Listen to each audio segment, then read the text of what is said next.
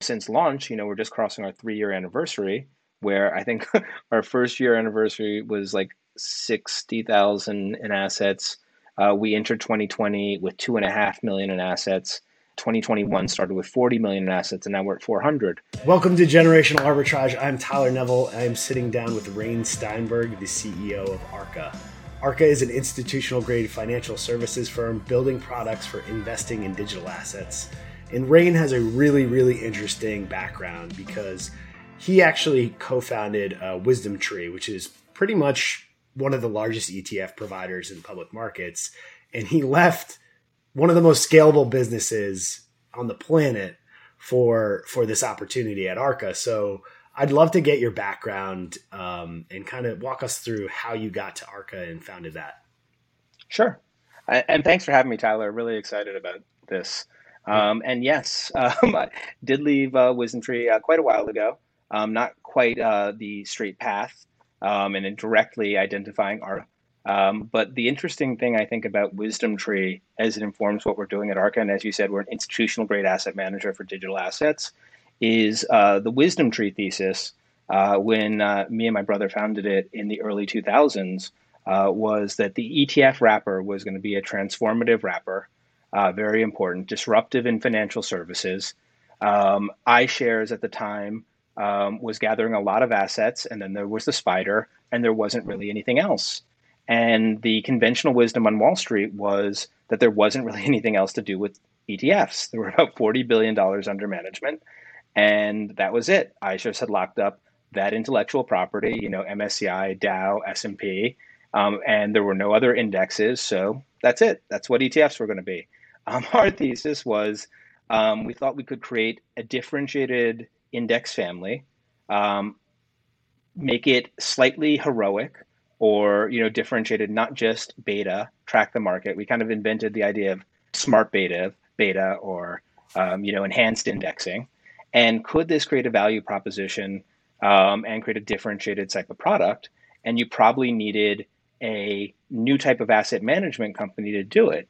Um, and all of these things uh, did play out. Um, ETFs, you know, became ascendant. Um, passive indexing gained a lot of traction. The one part of our thesis, which also informs what we're doing at Arca, that was completely incorrect was we thought traditional asset managers were going to be interested in what we were doing at WisdomTree. Uh, we had 200 hard passes um, on the WisdomTree business, all the way up to systemically important banks, um, all pretty much the same uh, objection, not wanting to cannibalize their high fee business. Um, and nobody wants to cannibalize their high fee business, but it really doesn't take like a, a very prescient person to see that perhaps somebody else might come with low fee product and you know for seven million dollars might you not want an option call on, on that type of thing? The answer was no.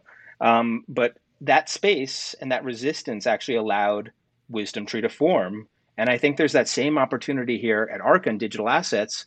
Financial services are the things that are most probably impacted directly by blockchain and the disruptive nature of you know dis, disaggregating trust and all the interesting things that are going on there. Um, they are specifically the ones that would probably be best to do this with their distribution, understanding of clients, the money, all of these things.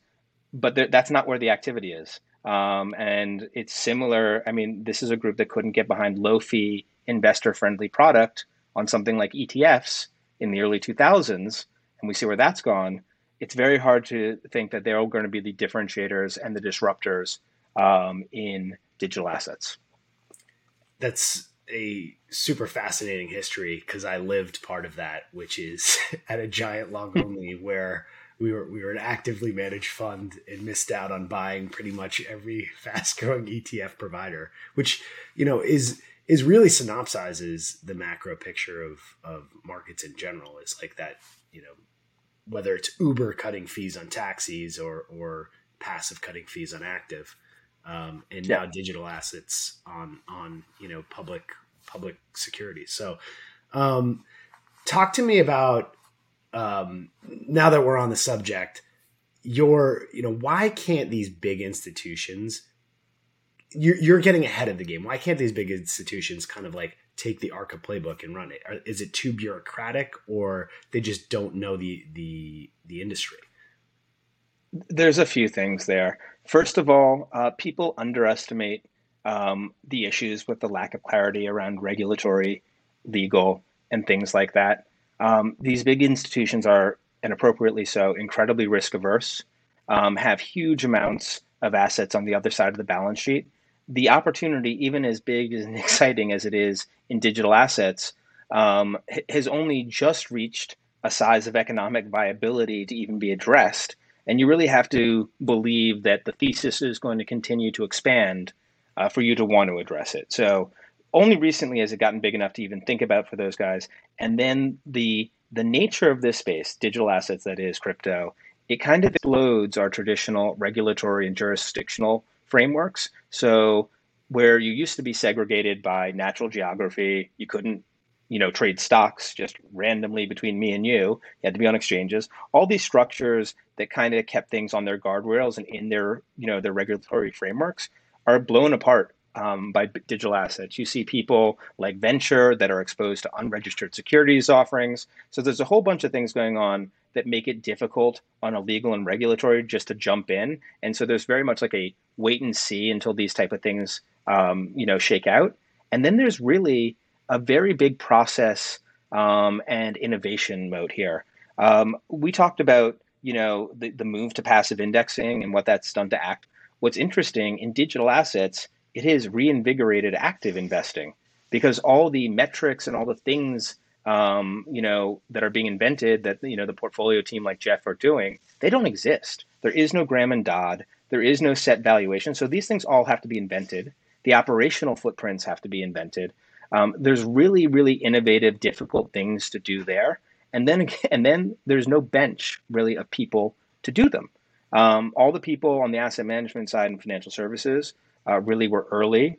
Um, you know, they may have made a lot of money in Bitcoin, but not necessarily in creating institutional grade products or embracing things like regulation or fiduciary duty or those type of things that are well understood in financial services, but not really well understood here. So it's very difficult to do. There's a perceived and real regulatory and legal uh, danger out there. And then I would say, of all those things, the biggest one is the same one we um, kind of ran into at WisdomTree. Um, the innovation and whole value position of blockchain and digital assets is to destroy that trust premium um, and you know do what all the disruptors have done. It's very hard, you know, at a company like this where you have maybe hundred thousand employees to be like, we're going to go very, very deep into something that is going to destroy eighty thousand of these jobs. Yeah. Uh, that's it's hard to do, um, yeah. both actually and like spiritually. So those things I think make it just really hard for these guys to do. And and therein lies the the huge arbitrage and opportunity. Um, yeah. Can you talk about your team specifically? Because like I was shocked. Like, so I worked previously with one of the, the guys that recently started Arca, um, Matt Hepler, at, at, an activist fund in um, in San Francisco, and he was one of the smartest guys I ever worked with. Like this guy was like light years ahead of everybody else. You're building a team there that's just incredible. And and I've said previously in one of my newsletters, like if you are a giant institution that's looking for yield and access into this ecosystem, you guys are the, the guys you give money to. Um, and you guys are not sponsoring this just so, just so everybody knows. But like, can you walk through kind of the people on your team and, and what they've sure. done in the past to give everyone a yeah, a, absolutely. And you you couldn't be more correct. And I would say the mo- the thing I'm most proud of, and the thing I think that differentiates us the most is really the team. Um, and th- when I my expertise is distribution and uh, early stage company and things like that. I there was there would be no capability for me to do this at all, not even close, um, without this type of team and um, I'll take you through the other two founders and then some key personnel that really um, really round out what we're doing here. Mm-hmm. So my two founders, co-founders, are Jeff Dorman um, and Phil Liu. Uh, Jeff Dorman is our CIO. He's responsible for the investment practice of the firm. Um, you know, he's run and launched the digital asset fund, which is now you know closing in on 400 million under management. Um, this was an idea that was started in 2018 with $30,000 of GP capital. Um, and the idea that we were going to make an institutional grade fund that was not focused on Bitcoin, um, that was focused on what was happening in this space, Bitcoin being one thing, but it was not the only thing. And these this was just one of many innovations that we thought were going to happen. Um, so his commitment to running that fund as an institutional grade product, even when you only have thirty thousand dollars in assets, because we were never trying to appeal um, to crypto native people or tech people. We were trying to appeal to institutions, sophisticated investors, high net worth individuals from the traditional world. So we needed to run a strategy that was scalable, legal, all the things that they need, but they were not there yet. Um, so his experience at Citadel, Merrill, Lehman, running fixed income portfolios, um, esoteric fixed income portfolios by appointment only, was probably some of the most appropriate experience in the world.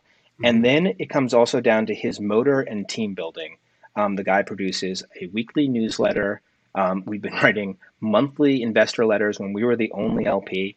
Um, you know, this is the type of commitment and effort, and he's as great as he is at portfolio management, risk management, and all of those things. He's actually a better team builder, identifier of talent, um, an organizer than even that. It, it, would be impossible to do this without him. Uh, my other co-founder is Phil Liu, um, who's our chief legal officer, uh, who was at Manette. Uh, he was a security structure at HSBC. Um, I can I can say, in actuality, really one of the best business and legal minds together, which you really need a flexible mind to address this.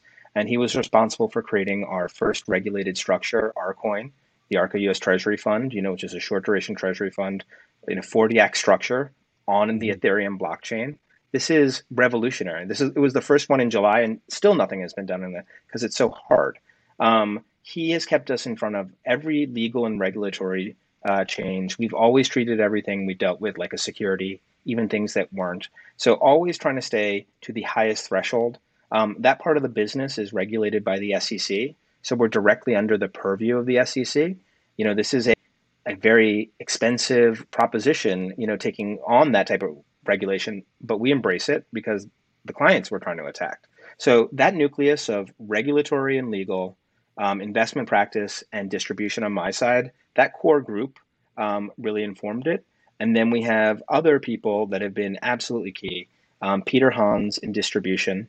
Um, so the institutional grade distribution experience that people receive um, at the fund, uh, that's because of him. He's an ex CEO of Harvest. Um, you know, also used to run a um, regulatory practice called Height Analytics. You know, consulting with active managers on policy. David Nage, um, has been running our family office practice and doing an educational event for family offices for over three years.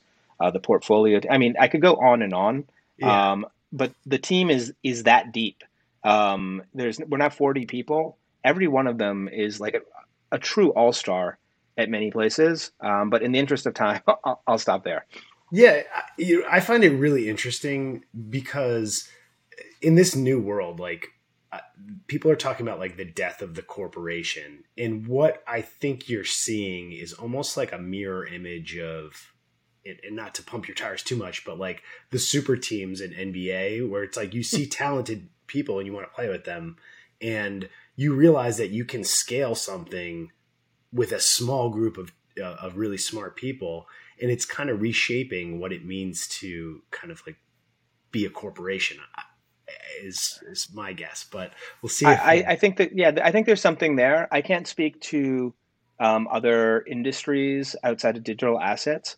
I can tell I can tell people that of talent um, and ambition and that want to do something in this space or that are adjacent to this space. This is a space where this is potentially, you know, if the thesis plays out, like what the internet did for information, you know, making it ubiquitous free, and then all the things that came from it. This is a similar similar transformation in size and scale. If you're talking about the transfer of value, making value transfer and the alignment of sh- uh, stakeholders um, free and ubiquitous and decentralized is just as transformative as, as that. And we're early stage. And if you are the type of person uh, that has talent, you know, experience, that is very applicable in this space and there is still not a lot of competition. Um, you know, the world we come from. You know, traditional financial services is very well compensated. Um, you know, it's not typically risk takers that are in it. They're typically risk averse. They have great jobs and a lot of money, but you're starting to see the pendulum swing in them looking around. And if you can find a core group um, that addresses this, um, there, there, you can really can do great things uh, in this space, and, and actually very quickly. It's very scalable, like you said. Can you talk a little bit about your treasury fund? Because the more I uh, kind of think about what you know digital assets are, Bitcoin, and it, what they are to me is like a reserve asset. And mm. what that means to me is like it's what treasuries serve as a purpose um, to the financial system, where it's like you can convert it really easily into cash. So yeah. how does how does the 40 act fund that you guys launched fit into that? Does that advance like US dollar interests? It, it's so the way we thought about it was and this is one of the the difficult things or challenges or just you know the price of doing business in regulated products is you have very long lead times. Um, so we conceived of that fund in probably May or June of 18 um, went to the regulators in November of 18, didn't get exemptive relief to November of last year, uh, not November, July of last year. So July of 2020. So about almost two years um, of development and product. And the concept of this, while the first one is really to do with treasuries and it's really to address, you know, the need for a stable asset in this place, but backed by the highest credit that the traditional world is associated with. Um, what we think is the very interesting thing is the actual structure. So this is a structure that's similar to the ETF. We actually call it the BTF. Um, that is just as flexible as an ETF. You can put anything in it that you can put in an ETF, but at its full um, expression would be you know non-exchange, peer-to-peer, able to be traded in any size, 24/7 um, at a very cheap cost. So that same advantage that ETFs brought over 4 p.m. closed mutual funds with intraday liquidity and other savings, um, and some of the things that grew out of that, active ETFs, leveraged ETFs, you know, inverse uh, ETFs are shorting out currency exposures, things that were not really conceived of in the early 90s. You know, that's that's when ETFs were created and how long it took to get here. Um, that's that's what we see coming out of this structure. So we see a very specific use for actual treasuries, and it's mostly in use cases where incumbent players need treasuries or need treasuries as collateral, or there's some sort of benefit from using treasuries. Those are the early adopters of this, where they can see some benefit of interacting in this ecosystem. But then the pipes that we're laying, we think we can run any asset management product in that wrapper. Um, so that's that's the longer term plan. And, and you're the only ones that have done this so far, correct? Correct. Yeah. I mean, coming from the legacy world where there's just like billions of dollars of cash sitting around, you have to invest it in treasuries. Like it, it seems like I I would have thought there was more there'd be more of these out there, but uh, like to your point, I guess the lead time really dissuades. It's the lead time, and also so just to give you so we we got approval exemptive relief, and we the, the SEC has been fantastic to work with on this. Um, because of the lack of clarity around custody rules for digital assets, we could trade our coin peer to peer, me and you, but we would not be able to have it on an exchange yet, or to have a broker dealer trade it for us on the, the, the account of a third party. Um, just because even though it's a 40 act product, you know, there's an SEC custodian of the underlying, all of those things, you know, a, a transfer agent, master books and records that you know, if you lost your ArCoin, we could recreate it. It's not crypto in, in that sense, but it's still a digital asset as far as the SEC is concerned, and they have not clarified those custody rules yet. So it's still not the regulatory environment isn't even there yet to to allow this to scale yet. So mm-hmm. it's that early. I would say if you wanted to look at it, I like using the ETF a metaphor because I understand it.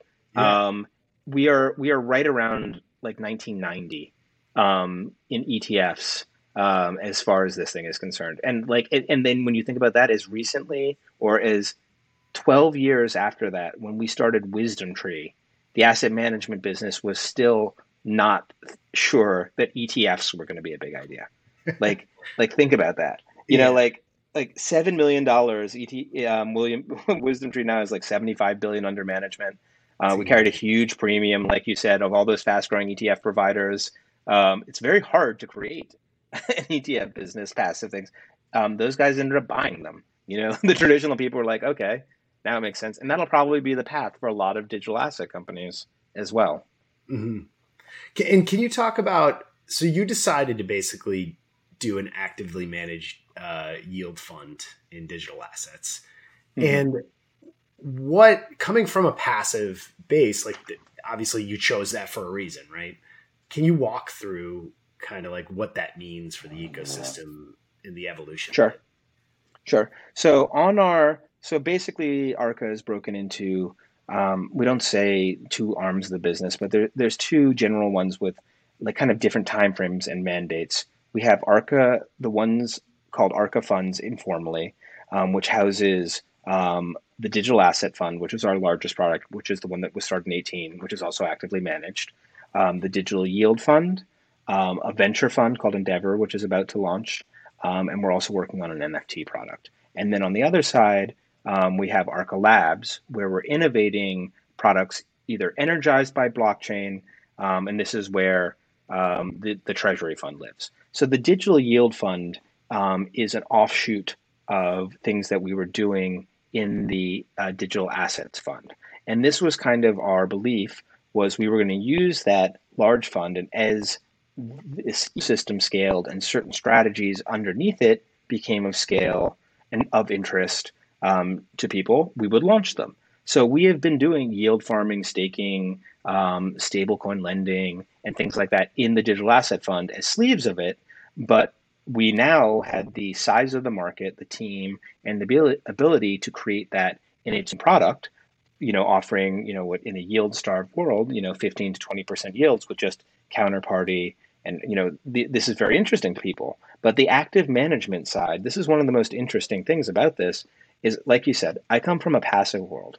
Uh, when I first looked at this space, I really thought we were going to be creating uh, indexes um, and creating passive ways to address them. And I actually created a bunch of indexes at the beginning of this um, with that in mind. None of them survived almost more than a month because the space is changing um, so quickly. And it really made me think intellectually why is passive big in the traditional world?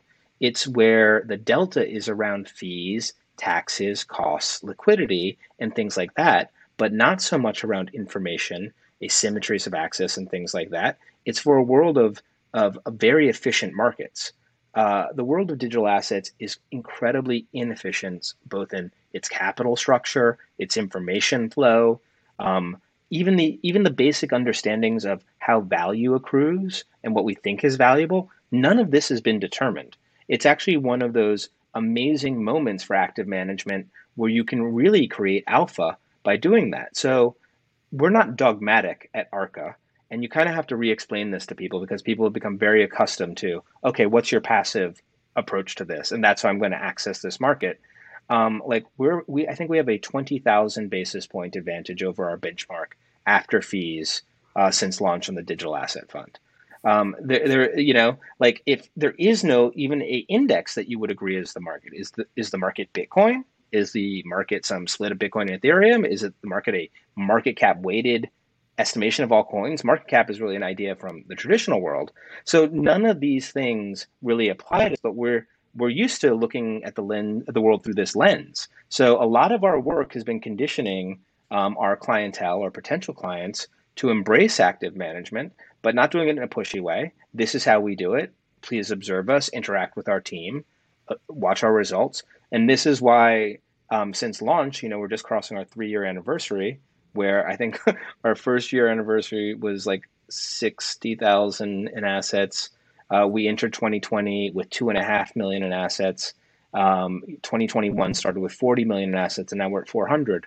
This is now um, our client base um, starting to understand how we do things, getting trust, and allocating. The digital yield fund is much better serves clients by being able to target these different opportunities in the yield environment. Sometimes uh, future spot arbitrage is working w- really well. Sometimes stablecoin lending is re- working really well. Sometimes yield farming. Um, it does not serve you to be dogmatic about these things, and it's very hard to make a mechanical um, estimation of it. The world changes so quickly. So we have found being flexible, optionality, allowing this has really served us well in the digital asset fund, and we think it'll serve our investors well in the digital yield fund too. That is so fascinating because it's kind of like going back into you know the public market in 1980, right, where you actually had the information yeah. asymmetries, you had you know real real value uh, generation from just exchanging ideas i guess. Um, and that's it. People people did not do all of that just to to not be efficient. For people that are interested in investing this time here in digital assets where there are these asymmetries of information where there are real differences that are hard to figure out this for people that are interested in investing this is one of the most interesting and dynamic spaces I've ever seen. I've never been exposed. You know, I was a kid in the 80s when those type of asymmetries were going on in capital markets. I've really only come of age in the time where passive indexing was dominated. This is so exciting for people that love investing. Yeah. It, the way I think about it, and correct me if I'm wrong, but essentially ETFs did to public markets, they just made them so efficient. And on top of that, you have this overlay of like an aging demographic that needs yield. So you even have like, you know, you short volatility and you can create a couple more, you know, maybe a percent or two of, of, of yield for, for that generation. And it, it almost creates this market where, you know, yields collapse. And now you're seeing inflation higher than, you know, what you can buy a junk bond at. And, and, can you talk about the institutions you guys talk to, generally speaking? Like, are they like full on, like, okay, now we have to really look at this because you can get 10 to 15%, almost like real yields? Yeah. And this, this is really, you said two interesting things there. Um, the idea that ETFs and passive indexing have made the market so efficient.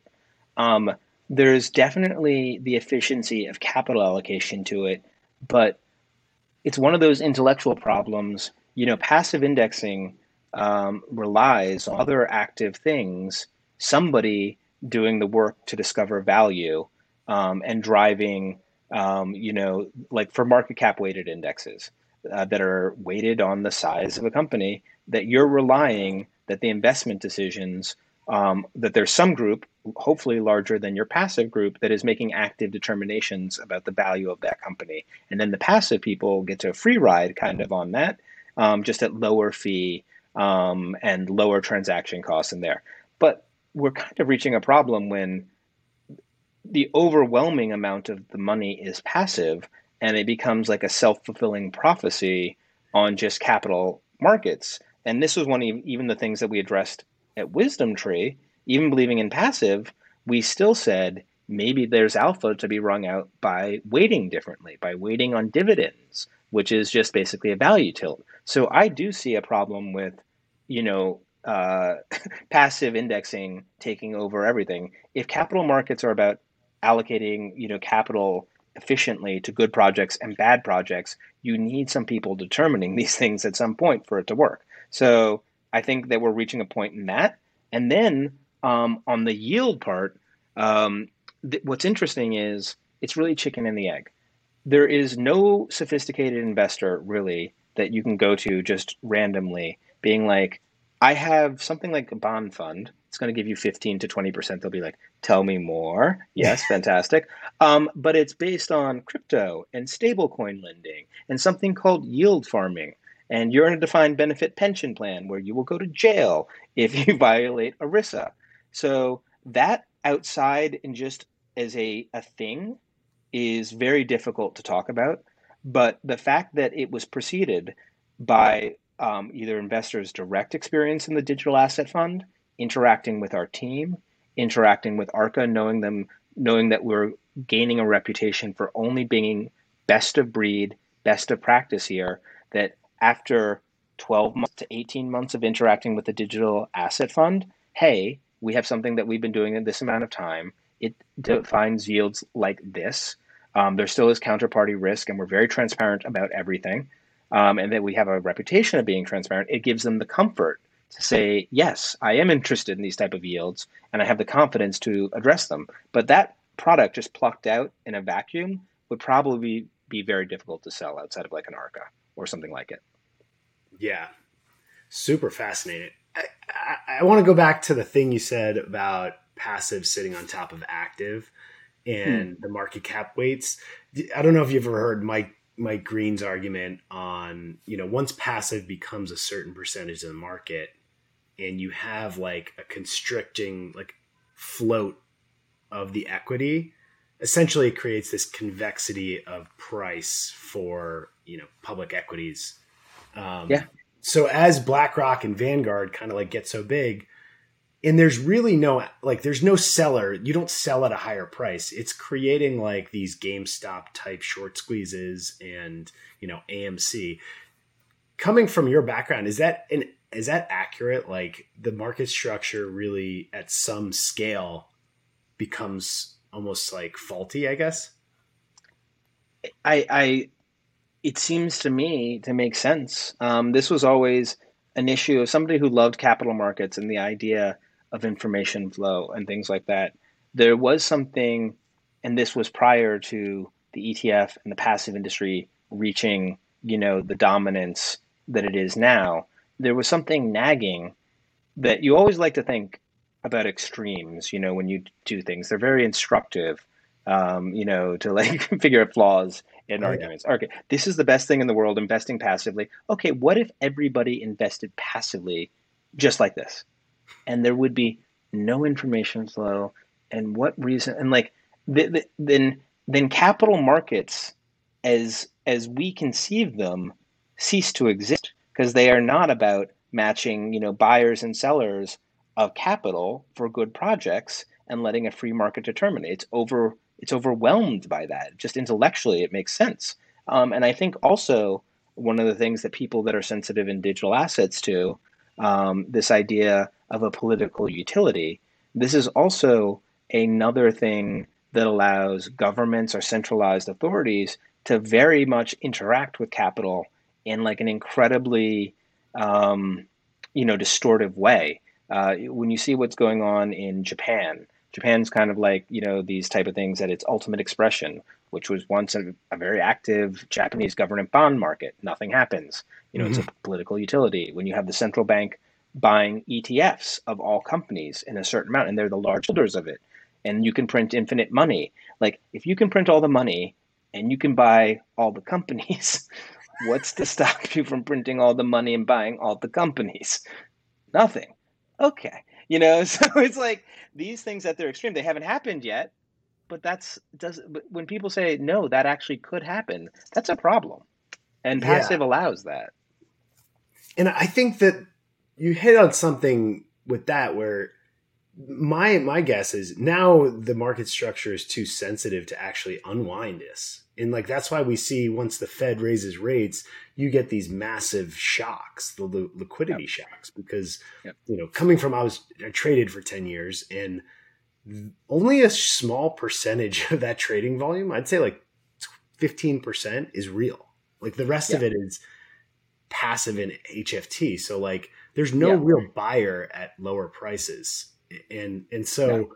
I think you're backed by the Fed essentially. And the release valve to me, and this is my logic has led me to, is digital assets, which is you you are the release valve of of all that you know money that capital will slowly seep out now and at least there's somewhere to go in in my opinion um, i agree and i think you're seeing it which is interesting when we talk about like you say market in traditional equities, everybody agrees that it is backstopped by the Fed. Mm-hmm. And you have a, a market structure here where Jeff puts this really well. In the traditional world, you have a market with almost no price risk, but incredible and building systemic risk. And then on the digital asset side, you have a market with a lot of price risk, um, as you will in a new, volatile, developing, you know, asymmetric um, type of market, but actually very little systemic risk.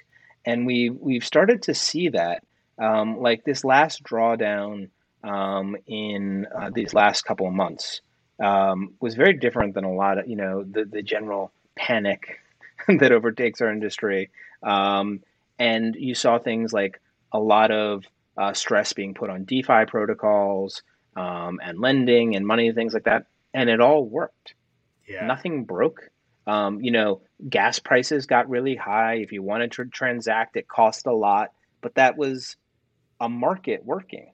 You know, mm-hmm. like in times of stress, if you want liquidity, you're going to have to pay for it, um, but it doesn't break. So, um, a lot of people that was kind of eye opening that this thing that does not have any central control, um, that is kind of developing on its own in kind of this evolutionary way, is already starting to exhibit robustness um, that you don't really get the feel. Like if the Fed were to withdraw liquidity, or even say they were withdrawing liquidity right now, just stopping it, what would happen to this thing? You know, um, yeah. there is nothing like that going on in digital assets. I know. And you guys had, a, I mean, like in Bitcoin specifically, the China decentralization of miners was a very fundamental thing. And it, it naturally is decentralizing power structures there.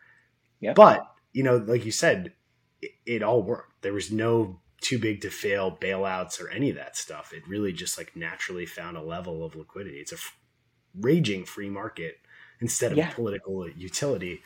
And you know, I, I, I took that as really bullish. I was like, when when it dipped, I'm like, chances are, if the U.S. regulated like really hard now, maybe it would you know dip a lot lower. But it yeah. really became a U.S. interest. At that point, it was like, okay, China's out. We can use this to our advantage. Um, and now it almost becomes to me like a, a, proxy for the U.S. dollar. We are now like advancing U.S. interests um, without even realizing it. The, it. There's so many different things going on, and that's what I really love about this.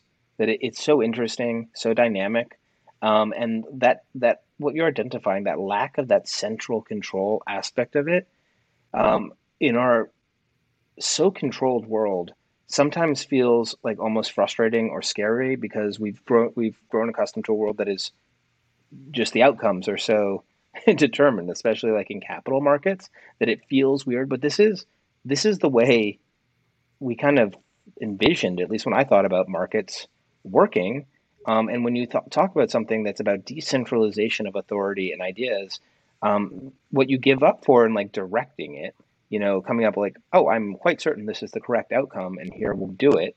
You don't really get to say that in digital assets.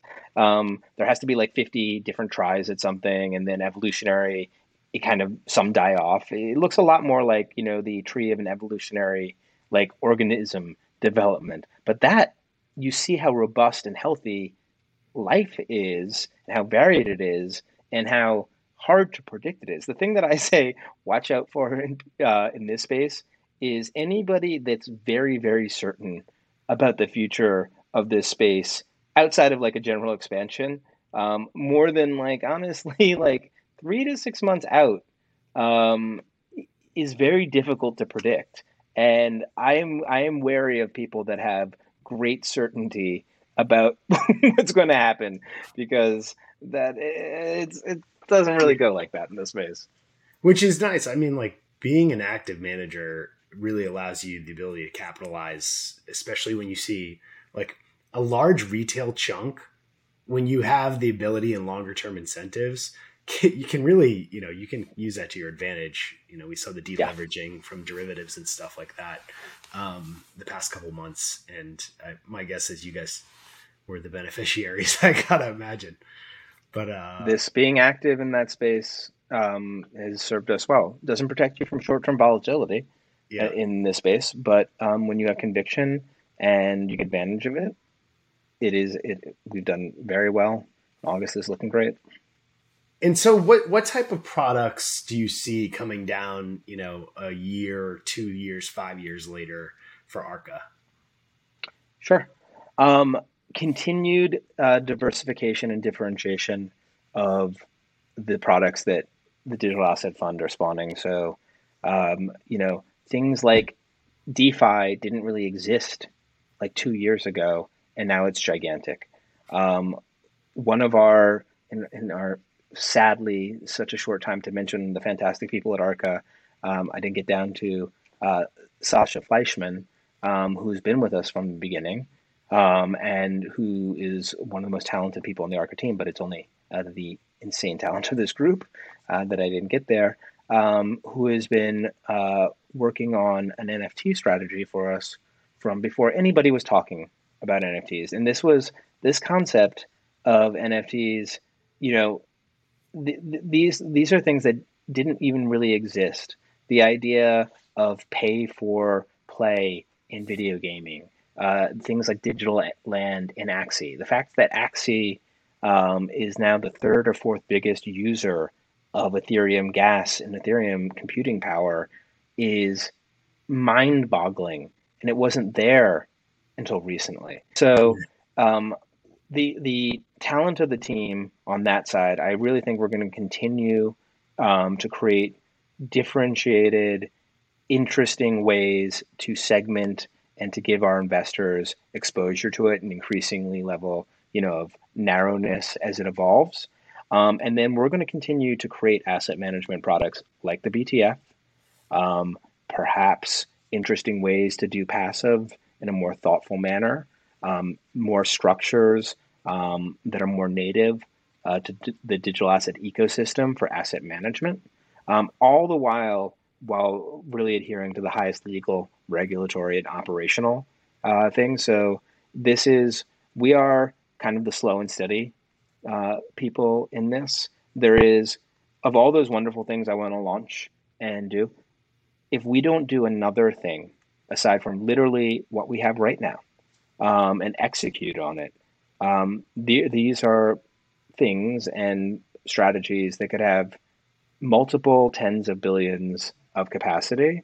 Um, the, the, you know the BTF structure, literally ArCoin product has literally trillions of dollars of capacity. Um, mm. So there is nothing um, that we would even have to innovate and just keep executing. All of those things, though, could go away if we did anything hasty or careless or um, you know thoughtless with the Arca brand and what our investors have come to think about us. So the impetus and the um, weight is always on being careful and good stewards of capital. And that's sometimes even the idea of it.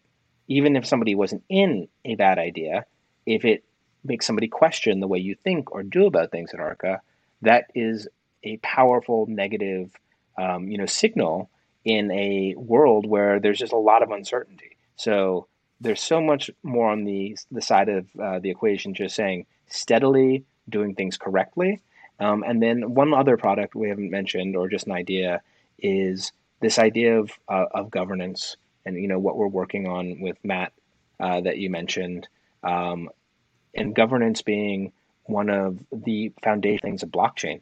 You know, mm. the distribution of making decisions and how you divvy up power structures and do this in real time and in financial products is fascinating, and it goes right to the heart of you know blockchain's value proposition. And when you talk about people concerned in ESG products, um, people spend a lot of time on the E, uh, little bit of time on the S, and governance is like, are there diverse people on your board? Great, and that's diverse governance. you know, um, this is a this is a governance revolution. Uh, blockchain. So there's super interesting things to go on there. If you hadn't followed it, what went on in sushi, um, you know, real governance in real time in a decentralized protocol that we were involved in with other great partners. This is fantastic stuff. So I see a lot of things happening in the governance side as well. Yeah, you really get held accountable. One of the uh, I watched this great interview with this guy named Tariq Fancy. He was the head of ESG at BlackRock, and okay.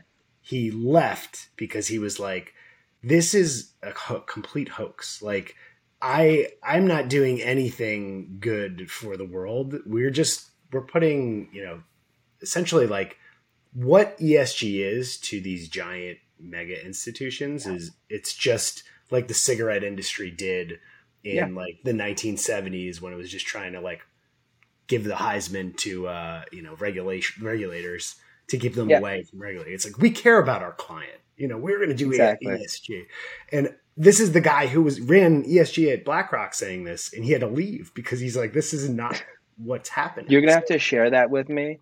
Um, yeah. But that's that I I totally get it. And this is the asset management business is about selling products. Um, ESG, and this is the problem. This is a problem for asset management, but also a problem for our society and world. Mm. It's a lack of depth and doing your own work and relying on people. There is nothing wrong with a desire for impact investing to have your environmental, social, and governance concerns at the core of your investing. And there's probably even um, I'm, I'm suspicious of the data on like um, the correlation between these things because, like you say, so many things are said as ESG. What is ESG? It's a buzzword or not. So um, that desire, you have to do work. So what we're encouraging people at ARCA, we're not saying any of our things are ESG. We're not saying digital assets are ESG. We are saying that if you're interested in those components, there are probably not a more interesting space than the digital assets ecosystem. There's the environmental debate on the carbon footprint of Bitcoin, pro or con. There's the mm-hmm. social impact of democratizing ac- access to capital um, and you know disaggregating you know power structures. And then there's the governance aspect of really for the first time changing the way we do governance at corporations. What is a corporation, like you said? Um, so like good meaning and well meaning people can have very, very strong opinions on either side of those things. And I think have a lot of evidence for them. But we like that robust debates about these things, not being like, I want to be in ESG investing. Let's find this. I won't pick on my friends at BlackRock. ESG offering from BlackRock, whatever that means. You're, so you're you have to do the work. yes, exactly. The uh, the so social benefit of everybody sitting around consuming content. Yeah. God, it's it's really funny what what it's turned into. But um, I I could completely agree. I think that's a huge piece. One last question for you, a big macro question is, how does this giant gap in inequality and you know money printing for the past ten years has basically, I think you know, not to put words, words in your mouth, but I think it's basically created a huge uh, gap in society. Does that reset as money comes into digital assets? What is your big macro picture here? This is hard. Um, I think it's very difficult to see the way all of this plays out. There's when people are concerned about social inequality and things like that, it's hard to argue that the way we're creating money, the way our financial systems run, the way access to capital, the way all these structures are in place right now, um, do not um, energize that discrepancy. The haves get more and the have nots less. That's the trend we're on. Um, digital assets at its full expression does answer some of these questions um, in theory, but it's all about how things are executed. Um, and also you know, power structures that are in place and that ruthlessly aggregate power um, don't generally go quietly um, away. Um, so I think you are going to see, um, you know, it, even when we're talking about something like Bitcoin and the China uh, U.S. issue and like now being a proxy for the U.S. dollar. Mm-hmm. At some point, though, um, the if it really does threaten control or the ability to print money or price debt, um, you're probably going to get a pretty strong impetus to regulate Bitcoin in a mm-hmm. certain way. So it is unclear um, the path on, of these things. But what I would say is we're starting to see the fragility of it all, um, especially, and I think the lockdown um, and pandemic has, you know, hastened that. So, you know, to see real social unrest in this country um, fairly recently in large scale. I, I, don't, even though it was around, you know, social issues, but a lot of social issues are around, um, you know, again, haves and have nots, discrepancy of power, wealth, um, things like that. So this constant money printing, kicking the can down the road, that if that were limitless, sure, we why not just do it forever? It seems never to have been limitless. I think digital assets are showing people that there is stuff outside of this system um, that is interesting, innovative, offers potential solutions. My gut is that this is going to be very messy, though. Um, when all of this goes sideways, there's there's not even. I'm a huge believer in digital assets. I, I do not think that there's going to be a smooth transition from a structured, you know, incredibly sided distribution of assets to, um, you know, a fair, everything working correctly uh, type of thing. Just just quickly, Mike's. I read a lot of history, and I think everybody should. Mm-hmm. Um, you know, at times the stress, you see the fabric of our societies gets pulled. Um, and I, some of the interesting work that Ray Dalio does on, um, I think it was political instability, or it, w- it was interesting. It was inde- they somehow indexed um, the amount of, um, I think it was debt to GDP, maybe. No, not debt to GDP. It was it was political, um, you know, extremism. Uh, measured through like the dominance of extreme arms of different parties and thoughts. And it was wow. fascinating that right now, I, I, haven't looked at it in a little bit, we're at a higher level of political extremism than the outbreak of World War II. Um, and so, you know, this is everything looks fine until these type of things break, but we're definitely in a situation where we're putting a lot of stress in the system and it probably won't end uh, easily or comfortably. Yeah, yeah, I'm with you there. But uh, you know, having a longer term view, it, I don't know. I, I have to think that this new system that's being built has real. You know, I think we're really moving from that fourth turning into the first turning. oh yes, new institutions. I agree. I wouldn't built. be doing this. Yeah, and it's really awesome yeah. seeing long term incentives actually coming back because you know, in a world of let's beat next quarter, I think we've done that for 10 years and it's kind of led to the secular stagnation and, and yeah. no one wants to really grow for the future. So, and when I, people I, wonder about like why the environment, why it's hard to focus on things like climate change, or we're talking about a world where we focused ruthlessly, like you say, on the short term. And then you're asking people to plan and allocate for the long term when you've been ruthlessly punished for that. Like, how is that supposed to work? All the incentives are for you to think incredibly short term right now. This that that is one of my favorite things about this, um, and that I constantly remind our team because it's it's ironic in a space as volatile and changeable as digital assets. Only the excellence of my portfolio team and all of that, the people that do that, that allow me to be like, what's the long term trend and to be able to think long term. But this is a value proposition that is about encouraging long term thoughts and getting the proper structures that can align incentives. How do you get the incentives where you only see them show up long term? How do you create a system that rewards stuff now? Digital assets is actually something that can do that. Um, you still have to have enough adoption and people to do all this stuff, but it actually can do it. You can create incentives and behavioral structures and actually tokens that you know find some sort of long-term result that you're measuring and rewarding for and create a, you know economic incentives to do it. We're actually doing it. It's pretty amazing. Tell me about the scaling at WisdomTree because you, you said people didn't care about passive for for a long time and then all of a sudden you started getting these network effects. Yeah. What point is arca on that is it is it faster? Because i guess much faster. technology's better much faster. Yeah. No, it's it's it's faster in this regard. Um, the economics of this, uh, the WisdomTree business for scaling for low fee passive products, you really need incredibly large um, amounts of capital um, to make money, um, to be self sufficient, all those things. In this space, because the potential for return is so asymmetric um, here at the beginning, um, and there's so much differentiation, especially from the way we do it. There's a huge white space um, for people that are doing long term fundamental valuation of these projects that nobody's thinking about it like that.